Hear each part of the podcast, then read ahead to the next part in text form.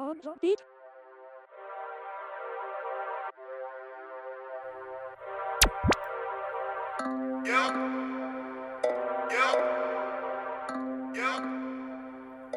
Tasha Pierce, and this is Sinister Silhouettes. Woo!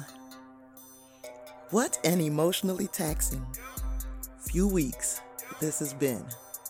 So, I hope everybody is doing well.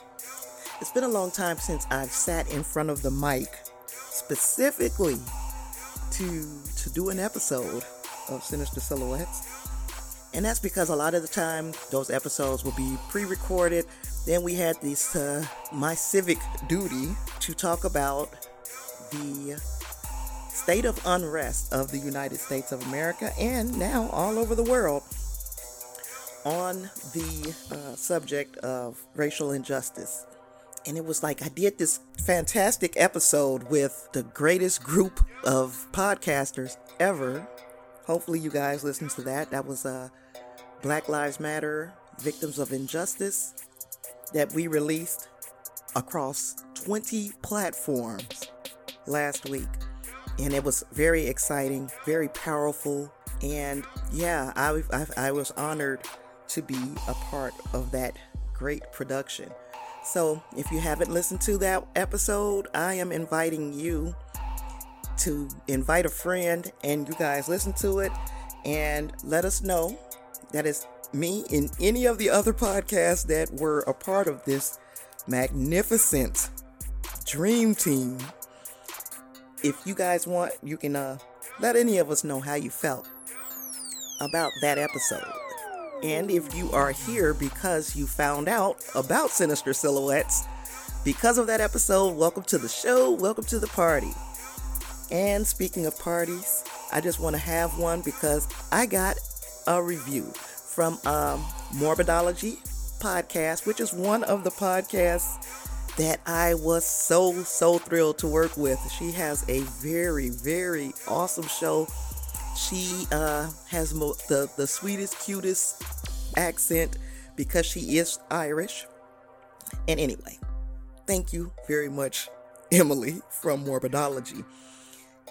And I also, this week, was honored to get 3 patrons. One of them was Emily from Morbidology. Then I have Eileen from Crime Labs Podcast, and she is also one of my little Irish babies, and she knows she's just one of my little Irish sweethearts. But she also has a great podcast that she hosts with Charlie, and they are, you know how turned up I get, they are very smooth and even with their delivery. They're not trying to sensationalize these things. They're just bringing awareness to, you know, the crimes that are prevalent in their neck of the woods. And they also do American crimes too. They don't discriminate. So there's that. And then I have Je ne sais quoi, who jumped out at the highest level. So thank you very much, Je ne sais quoi, for your patronage. And you can contribute to the show by becoming a patron at patreon.com/sinister silhouettes. And there will also be a link in the description of this podcast, this episode. You can also support the show by just leaving a 5-star review, and I will shout you out on the podcast. Capiche? Capiche. Okay, so I also have to say thank you. I don't know how many people heard my cry for help. Like I said, very exciting couple of weeks, because this is when my landlords decided to pull it and threatened to evict me out of my apartment because we were behind. We had fallen behind on rent. If you can remember, I was out of work for 2 weeks because I got sick, and then my hours got cut. So I was short on my rent, and a GoFundMe was started to assist in that, and I was able to pay it up. So if you were part of that, I am eternally grateful. I am so eternally grateful because I would not have been able to get caught up without you. So now that my thank yous and all of that is out of the way, let's get started with today's episode. You like scary movies? Uh-huh. What's your favorite scary movie? I don't know. You have to have a favorite. What comes to mind? Halloween. No, the one with the guy in the white mask who walks around and stalks babysitters. Yeah. What's yours? Guess. Nightmare on Elm Street. Is that the one where the guy had knives for fingers? Yeah, Freddy Krueger. Freddy, that's right. I like that movie. It was scary. Wow, well, the first one was, but the rest sucked. So, you got a boyfriend? Why? You want to ask me out on a date? Maybe. Do you have a boyfriend? No. You never told me your name. Why do you want to know my name? I want to know who I'm looking at. What did you say? What's your favorite scary movie? Almost everybody has one. Now, I can say with certainty that my sister's favorite is The Exorcist. And I've got a short list that includes it, A Nightmare on Elm Street, the first one, the first installment of Scream, and A Quiet Place. And I could name more, but you get the point. Now, my sister and her friends used to, quote unquote, play Exorcist with one another, hence the whole Latoya Ammons situation from episode 21. That's about as close to reenacting a horror film that I've seen anyone do. Now, in the movie Scream, there was a true-to-life film geek named Randy, and this dude was so serious about his horror that he laid out the rules to surviving a scary movie. Number 1, stay a virgin. Number 2, no booze or drugs. And number 3, never, ever say, "I'll be right back." Now, it's a good thing that none of us lived through a horror movie, huh? Unfortunately, for some Pocatello, Idaho students, they would be the unwitting stars of one such nightmare. Today, we discuss the Scream Killers.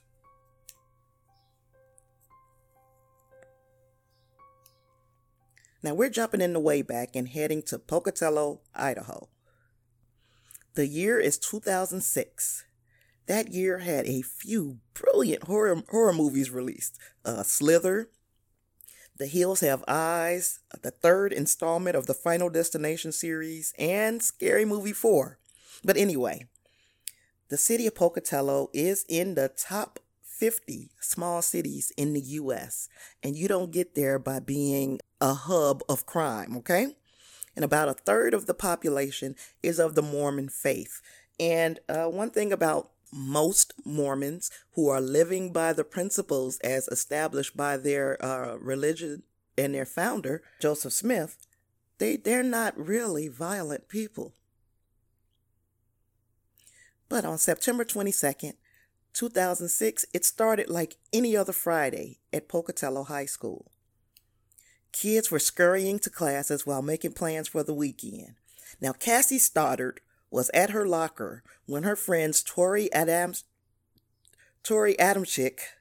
I don't remember how to say his last name, and Brian Draper, they showed up at her locker. Now, these two were Mormons and aspiring filmmakers. Most of the time, they documented the day's events with a camcorder. Now, today was no different. This morning, they aimed the camera at Cassie and told her to say hi. Cassie was an exceptional student, artist, and musician. She literally was the definition of the girl next door. As a junior in high school, she had aspirations to study law in college. She was cute and friendly to everyone. She had recently begun dating Matt Beckham.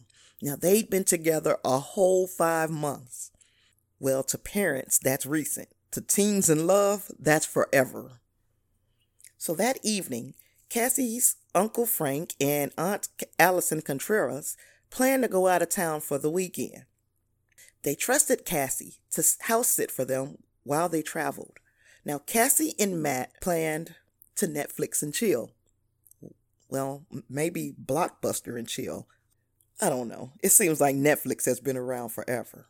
Point is, the couple will spend the evening watching movies until Matt's 10 o'clock curfew. Now, at 6 p.m., Matt arrived at the Contreras dream house, and the couple watched a movie. I've heard that it was Kill Bill. And about an hour into the movie, Tory and Brian showed up to watch it with them. Now, they stuck around for about an hour, but they thought it was going to be like a house party because Cassie had the house to herself, but she's far too responsible for that. So they stuck around for that hour, and then they decided they wanted to go to the movies. Film geeks. Now, Matt and Cassie are finally alone again. Matt's curfew was slowly creeping up on them, but before they could really savor the moment, the power goes out. Now, this sounds like something straight out of a horror flick. The lights go out. Boyfriend leaves to investigate the problem. Girlfriend is slaughtered by a deranged psychopath. Repeat for 2 hours until we get to the final girl against the monster. But in this situation, Matt finds the circuit breaker has tripped and he just resets it. He returns upstairs to find his girlfriend in one piece. But needless to say, this spooked Cassie. She tells Matt that she's now afraid to stay in the house alone. So Matt called his mom and asked if he could stay with Cassie since she was afraid. Now, his mom probably didn't have to think much about it before she said no. In fact, she came to pick him up shortly after that call. Call it mother's intuition. But she knew that nothing good could come from them spending the night together. And now Cassie was all alone in the house. This house that her aunt and uncle loved so much. And she laid down on the couch and watched TV. Suddenly, the power again goes out. Cassie was afraid to move. She didn't want to go to the basement to reset the breaker. So she closed her eyes and tried to just go to sleep. Now, have you ever been asleep and felt like someone was in the room with you? Like you're being watched? Then you wake up and it's your creepy ass boyfriend standing in the shadows staring at you? No? Only me? Well, Cassie got that feeling, and she jumped up off the couch and came face to face, not with her boyfriend, but with a shadowy figure with a ghoulish mask on. Now, who knows how it went down after that? It seems as if she fought for her life but was overpowered. And when the ordeal was over, Cassie's lifeless body was left on the floor. She had been stabbed 29 times, and 9 of those wounds would have been considered fatal. I can't imagine what those last moments must have been like for her. She had to be so afraid and confused. This grotesque figure had ambushed her and extinguished one of Pocatello, Idaho's brightest stars. She would lay there alone until her family returned from their weekend getaway. On Sunday, when her uncle and his family returned, their 13-year-old daughter rushed into the house to see her cousin Cassie. Instead of being greeted by Cassie's smiling face, she was confronted with the horrific sight of Cassie's mangled remains. Upon entering the home, her uncle couldn't believe his eyes. He rushed to call the police. His beautiful niece was dead. Word quickly spread about the murder, and of course, law enforcement wanted to talk to everyone who was in contact with Cassie over the weekend. Now, Cassie's mom had called Matt on the phone and asked what he had done to her daughter. Real life is just like every scary movie. The boyfriend is always the first suspect. The police interviewed Matt. They wanted to know everything that happened during his visit with Cassie. When was the last time he talked to her, and where he was in the days following the murder. Matt was very cooperative and even agreed to a polygraph exam. He explained that on Friday, he and Cassie watched a movie. Tory and Brian stopped by for about an hour, and he left shortly after 10 p.m. Cassie was very much alive when he left, And when he got in his mom's car, he wasn't covered in blood. Now, he said he had been trying to catch up with her the next day, but she didn't answer her phone. He asked Tory to take him over to the house, but Tory said he didn't have enough gas in his car. And the polygraph exam determined he was telling the truth. The next people on the list for interviews were Tory and Brian. They were questioned separately, but both of their stories were consistent. They were with Matt and Cassie for about an hour. They realized that no one else was going to stop by, so they left and went to the movies. They both had the ticket stubs to prove what movie they had seen. They hadn't spoken to Cassie again, but they hung out with Matt on Saturday. Matt wanted to go check on Cassie, but Tory only had enough gas to get him through the school week. And with no evidence to hold them on, the police cut them loose. And just like in the movie Scream, the town was on edge, knowing that a killer was lurking among them. Everyone had their ideas about who that murderer could be. They pointed lots of fingers at Matt. Others thought it had to be a deranged stranger just passing through. Still others thought it was Tory or Brian. Everyone had an idea. Some thought of who could have done this to Cassie. And just like in the movie Scream, they would find out that the killer is closer than you think. After the medical examiner autopsied the body, he determined that Cassie had likely died on Friday night. And like previously stated, someone had stabbed her 29 times in what was a frenzied attack. The medical examiner also determined that there were two weapons used in the attack. That's right. Some wounds were made with a serrated knife, the others with a smooth knife. And this showed law enforcement that there was a strong possibility that there were two assailants involved in this crime. Now, the investigators went back to their suspects. Matt's mother was his alibi. She would have noticed blood on his clothing when she picked him up Friday night. And we would like to hope that she wouldn't cover for her son had he done something heinous.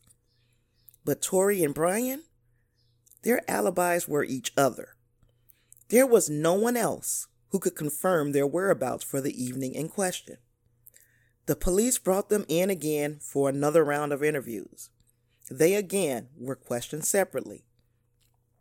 This time, investigators asked about the plot of the movie they had seen. Neither of them could remember the plot. Now, when asked what actors were in the movie, neither could answer. Now, this is highly suspicious because, as we've established, these two were well-known film geeks. Now, ask me today about a movie I was so intrigued by that I paid money to see it in a theater. Tell me to describe Avengers Endgame to you. I'll be able to tell you damn near frame by frame what went on in that movie and how it ties to the greater Marvel storyline. I'm passionate about sci-fi fantasy films. I dissect them. I relate them to the world we are living in. They are almost always representative of some current event, even if they are showing how we overcome a failure of present society. I remember the key plot points because if there is ever a part two, and in the world we inhabit, there is always a part two. I know that these things become more important. In fact, even the sequel to Scream built upon the rules established in the first movie. Now, these aspiring filmmakers couldn't remember a film they had only watched days earlier. That's an enormous problem. That caused the police to want to look into them a little further. And the more they dug, the more they found out about the boys. Tory and Brian wanted to direct films, but they were very interested in a certain genre. That genre? Horror. Now, other students from Pocatello High offered similar observations of the boys' personalities. Tory and Brian regularly depicted acts of violence as their camera rolled. They rarely picked up on the discomfort of others as they acted out scenes from their favorite scary movies. Their peers had little doubt that they were capable of murder. Investigators believed Brian and Tory were responsible for Cassie's horrible death, and after several interviews, they discovered just how right they were. Brian cracked first. He told the police he was present when Cassie was killed, but didn't take part in the murder. Law enforcement, aware that there were at least two perpetrators, allowed him to keep talking. He said he and Tory agreed to prank Cassie and Matt. And while at the house earlier that evening, he unlocked the back door. After leaving to, quote, go to the movies, unquote, they returned to the home. Donning their disguises, they hid in the basement.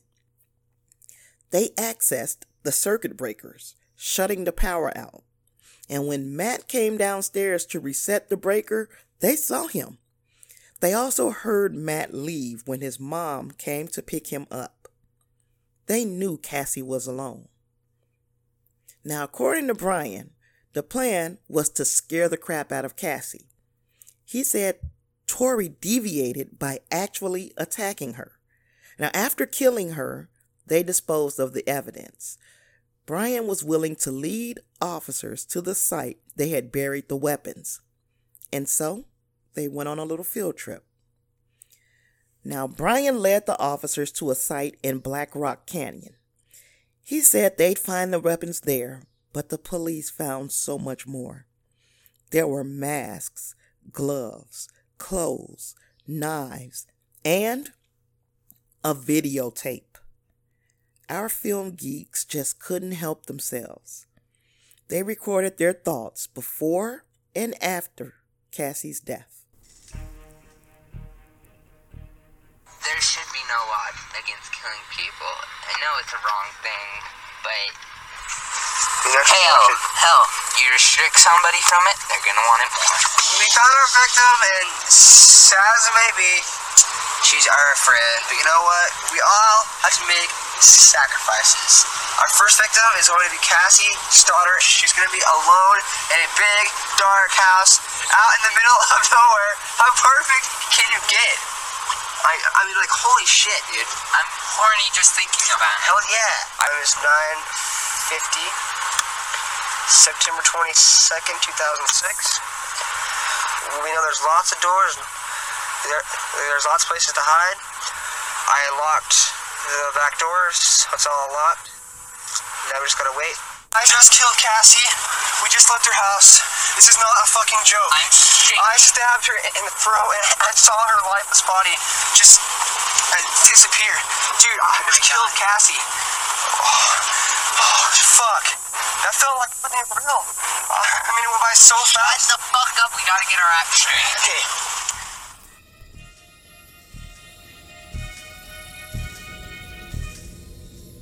Okay. After viewing these videos, investigators now had irrefutable evidence that Tory Adamcik and Brian Draper committed murder.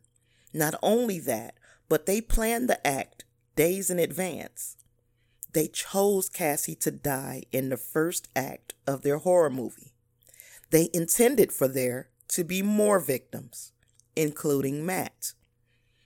Now, booked just 5 days after slaying Cassie, the villains faced first-degree murder charges. In the coming months, the young men went to trial separately.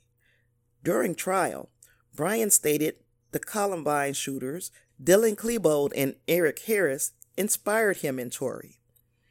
The movie Scream also influenced them. In 2007, both were convicted and sentenced to life in prison with no possibility for parole. They both appealed the decision only to have their sentences upheld. In 2010, the Stoddard family filed a civil lawsuit against the Idaho School District.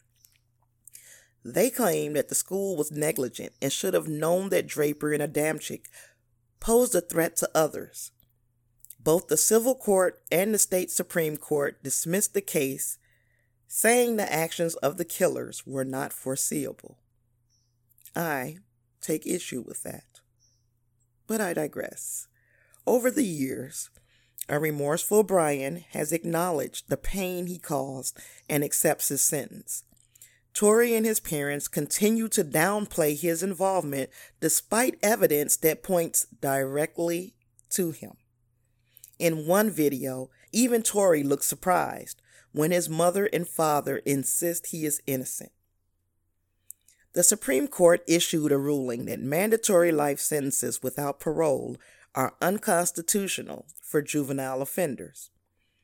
This requires states to re-examine hundreds of cases, including Adamcik and Draper in Idaho. For now, both are still held at the Idaho State Correctional Facility. That there is no known motive for the would-be crime spree of two 16-year-olds is not at all surprising. In the movie Scream, the antagonists admit that having no motive is scarier. Why did you kill my mother? Why? Yeah, that's due. I think she wants a motive. I don't really believe in motive, Sid. I mean, did Norman Bates have a motive? No. Did they ever really decide why Hannibal Lecter liked to eat people? Don't think so. See, it's a lot scarier when there's no motive, Sid. And before you go blaming all of this on watching scary movies.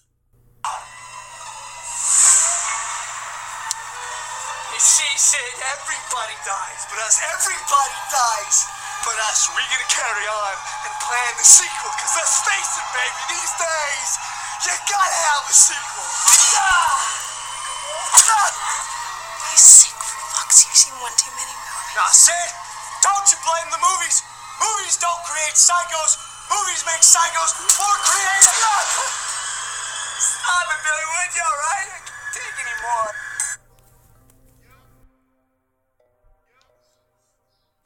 more. Okay, and this week are something to think about. And it's goofy, just like I am. Okay, something to think about. When the last human dies off, and now the planet is devoid of any human life. We have a big cataclysmic event, and it wipes out all life on this planet. There may still be rubber duckies found on Earth after we're gone. And the reason why this is even possible is that over 25 years ago, a cargo ship traveling from Hong Kong to the United States accidentally lost a shipping crate in the Pacific Ocean. And inside that crate were 28,000 rubber ducks. And they were about to embark on many long journeys across the globe. Now, the rubber ducks continue to pop up on shores from Australia to Alaska. And they've enlightened our understanding of ocean currents. Some have made it all the way to the Atlantic Ocean, while others have been found frozen in Arctic ice. So yes, long after we're gone, one of the things that the next civilization will have to remember us by are rubber duckies. And I would love to know what the hell they're going to think those are in years to come. So, keep your eyes open, keep your ears open. Let me know if you see any rubber duckies floating out there on your end of the world. I would definitely be interested in knowing. Okay, and with that, this is finally the season finale of season 2 of Sinister Silhouettes. And you will get me back here live with a new story in 3 weeks' time. Give me 3 weeks. I was going to take a month off, but I'm only going to take 3 weeks.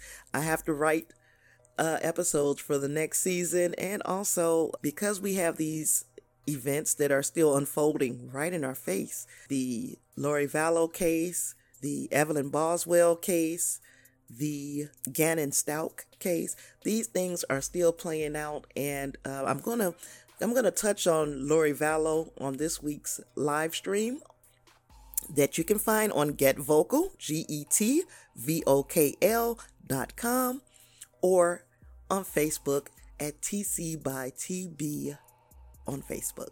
You can also find me at TCByTB on Twitter.